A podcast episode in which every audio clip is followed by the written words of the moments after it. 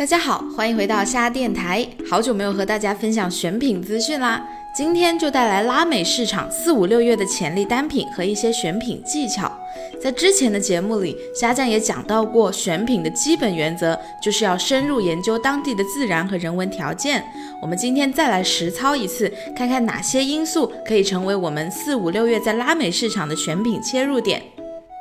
首先，我们要从三月份获得的市场信息出发。三月的大热品类是三 C 数码和智能家居，热卖单品有无人机、游戏手柄、扫地机器人、智能手表等等，还有很多玩具、室内游戏相关的产品热销。这些市场信息都可以在市场周报中体现，我们可以利用这些信息辅助选品。我们还发现，拉美市场三月有些卖的特别好的强势单品，比如跳舞章鱼玩具和金色字母奶嘴，这些单品是 TikTok 上特别流行的小物件，会引发大规模的跟风购买。这就是我们要说的第二点选品建议：关注 Instagram、Facebook、YouTube、TikTok 等社交媒体上的流行趋势，从网红和热门内容里发现商机。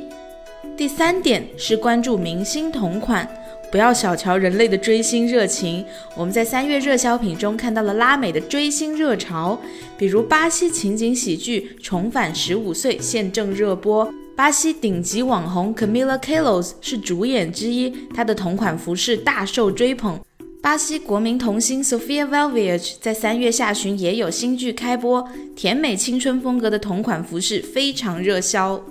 第四点，根据拉美节假日上短期高需求的商品，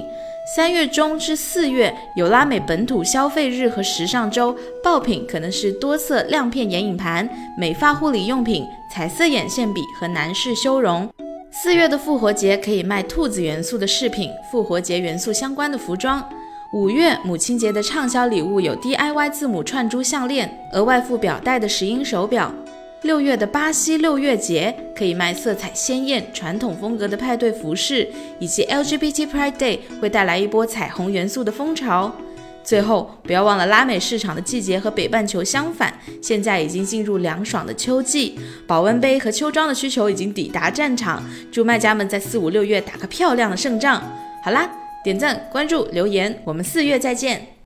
前往 shopping 点 cn edu 了解更多内容。Shopping。